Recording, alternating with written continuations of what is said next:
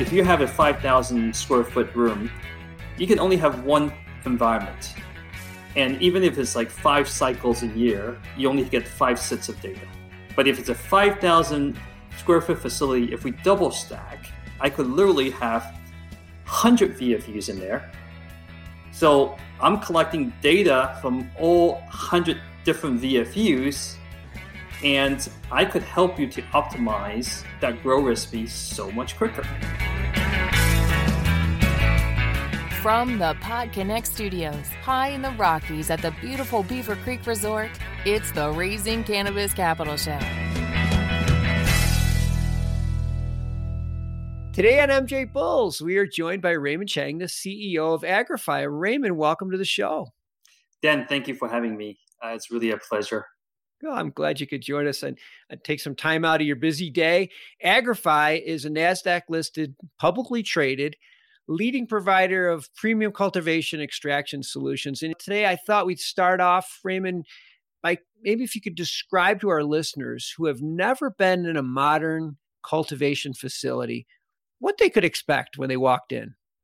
Sure, Dan. I remember the first time I walked into a cannabis indoor uh, facility. I was really kind of you know wowed by it because I've never seen it grown that way. But you know, typically when you go into a facility, you see kind of a one tier bench style grow with mm-hmm. either traditional HPS lights or LED lights that are hung from the ceiling away from the plants. And they are typically kind of two, 3,000 and maybe sometimes a little bit bigger, larger rooms with very loud fans on the wall by the airflow. And that's typically sort of what you see. Yeah, okay. But if you actually walk into an Agrify facility, it looks dramatically different. yeah, um, I know that. Yeah. yeah. First of all, it's much quieter because we actually control the environment in our what we call it micro grow chambers. Mm-hmm. So these micro grow chambers are typically eight feet long, four feet wide, and then about nine feet tall. Mm-hmm. And inside of each of the grow chambers is actually two levels of canopy grow spaces, right? So you can there's a top tier and a bottom tier, right? Mm-hmm. But every single VFU is a separate grow environment.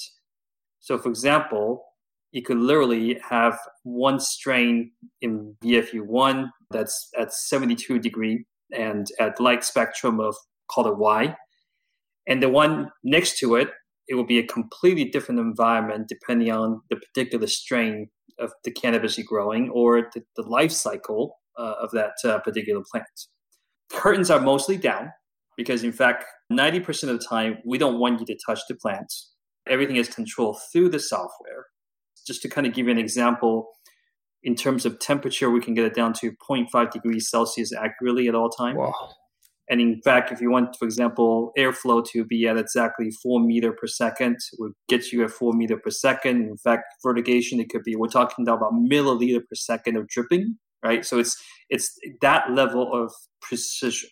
But on top of that, these grow chambers then becomes what I call the Lego boxes. so depending on the height of the building. So for example, if you have a 30 foot uh, height ceiling, literally we could have three of these boxes stacked on top of each other. So every square foot of grow space then becomes six. Yeah. Right. And the beauty is that you don't need to actually have scissor lifts which are very dangerous for workers to carry plants up and down. We have what we call our proprietary catwalk in between, so that when you actually work up on the third level, you feel like you're basically at the ground level and you are always kind of a two feet reach to any other plant. Wow. So the end result of our facility is much higher yield because of that vertical extension, much lower cost because every single equipment is actually controlled through the software and it's automatically done by the AI. So you require much less manual power and it's it's much more energy efficient. But more importantly, it's the best quality and the highest consistency. Mm-hmm. That's how our facility typically looks like. Wow. That's a lot of information. I have a couple questions just based on what you said. But before I get to that, I'm thinking about each one of these self-contained units is a real great source of data for you. And I've heard you talk about strain specific grow plans. Maybe you can explain to our listeners how you develop that and why it's so necessary. Sure. Let's say you want to grow purple punch and the one immediate next to it it's blueberry muffins. For purple punch on day 57, you may want to actually adjust and increase the red light spectrum. And the reason being that the red light spectrum is what gives that nice dark purple color at the end. But when you grow, let's say, another completely different strain, you may not want to have that. right? Or even just for same exact genetic purple punch, if you're actually doing it for the flowers versus you want to do it for oil extraction, it's two different recipes. Or if you want to push out, for example, THC versus pushing out, for example, CBN or CBG or even terpene profile, depending on what you want to really get to, the grow recipe will differ.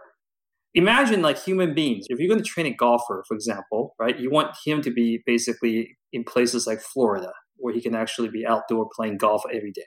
Right. You wouldn't want him to be like in Alaska right? So depending on the end use and also what you actually want to achieve, the grow recipe will vary by strain.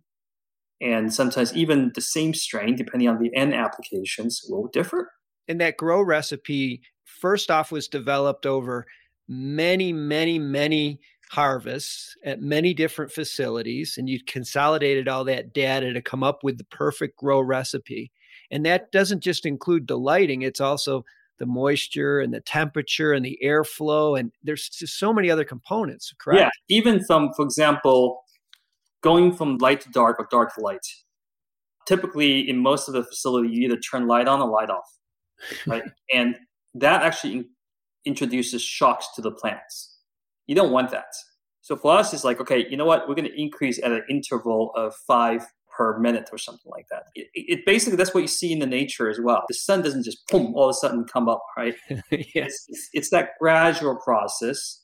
Same thing with increase in temperature. You don't go from 25 degrees to 70 degrees in, in a very short period of time. It's a gradual process. So we can actually control to that degree of accuracy. And if you want to save electricity, we can actually help you to invert so basically, from a plant's perspective, day equals to night, night equals to day, and that helps you save electricity costs. Mm-hmm. So all these things could actually be controlled through our software. And the other beauty is that, look, for most of the grow facilities, if you have a 5,000 square foot room, you can only have one environment. And even if it's like five cycles a year, you only get five sets of data. But if it's a 5,000 square foot facility, if we double stack, I could literally have 100 VFUs in there. So I'm collecting data from all 100 different VFUs, and I could help you to optimize that grow recipe so much quicker. And I did mention earlier that you're publicly traded, and I'm sure a lot of people are got their ears perked up on this one. For your shareholders, can you just give a kind of an idea of what they can expect coming in 2022? Sure. I think we have given a guidance that this year will do about 140 to 142 million. Mm-hmm. We are not expect to be profitable until 2023. This is really a 2023 story because when we went public, I realized that there's a huge pain point in, in the industry that's not being addressed, which is for anybody who wants to start a facility, once you get the license and even if you raise the initial capital, most of the people still lack two things. One, typically the money that they raise is not enough because it always takes more than what you think. Yeah. Mm-hmm. Secondly, is that look, there's only so many good master growers out there. How do you assemble the team? And then after that, they have to go out and basically like purchase lights and, and nobody is an expert in every area so they always have to kind of like try to assemble different pieces of a puzzle and at the end of the day like these pieces of puzzles were not designed to work together so they're bound to have inefficiencies Mm-hmm. So the way we address these industry pain points is through our total turnkey solution, which is called TTK model. So we basically bring the capital to the table. We basically help our customers by building out the facility, providing them with construction loan, and, and also putting in all the hardware, meaning cultivation extraction solutions. We have proven recipes and a team of cultivation experts to basically be the consultant advisor to, to them. So it's really kind of like a quasi joint venture arrangement where we mm-hmm. actually take fees on a success basis or on a per pound basis. So it's complete interest alignment, right? And the TTK model is going to generate us as much as eight to 10 times return over the course of the next 10 years. And these TTK projects will start to come online in basically 2023. Okay. And that's when that very nice recurring revenue is going to start to kick in. That is really exciting because you're locking in on a license. And I suspect that even if the ownership of the license changes, you're still there.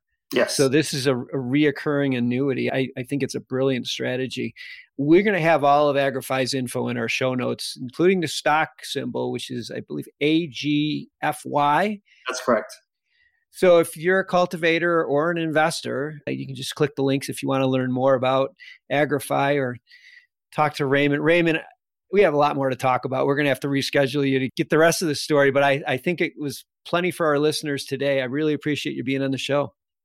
Dan, thanks for having me, and would love to come back at some point to dig in more, but really appreciate the opportunity.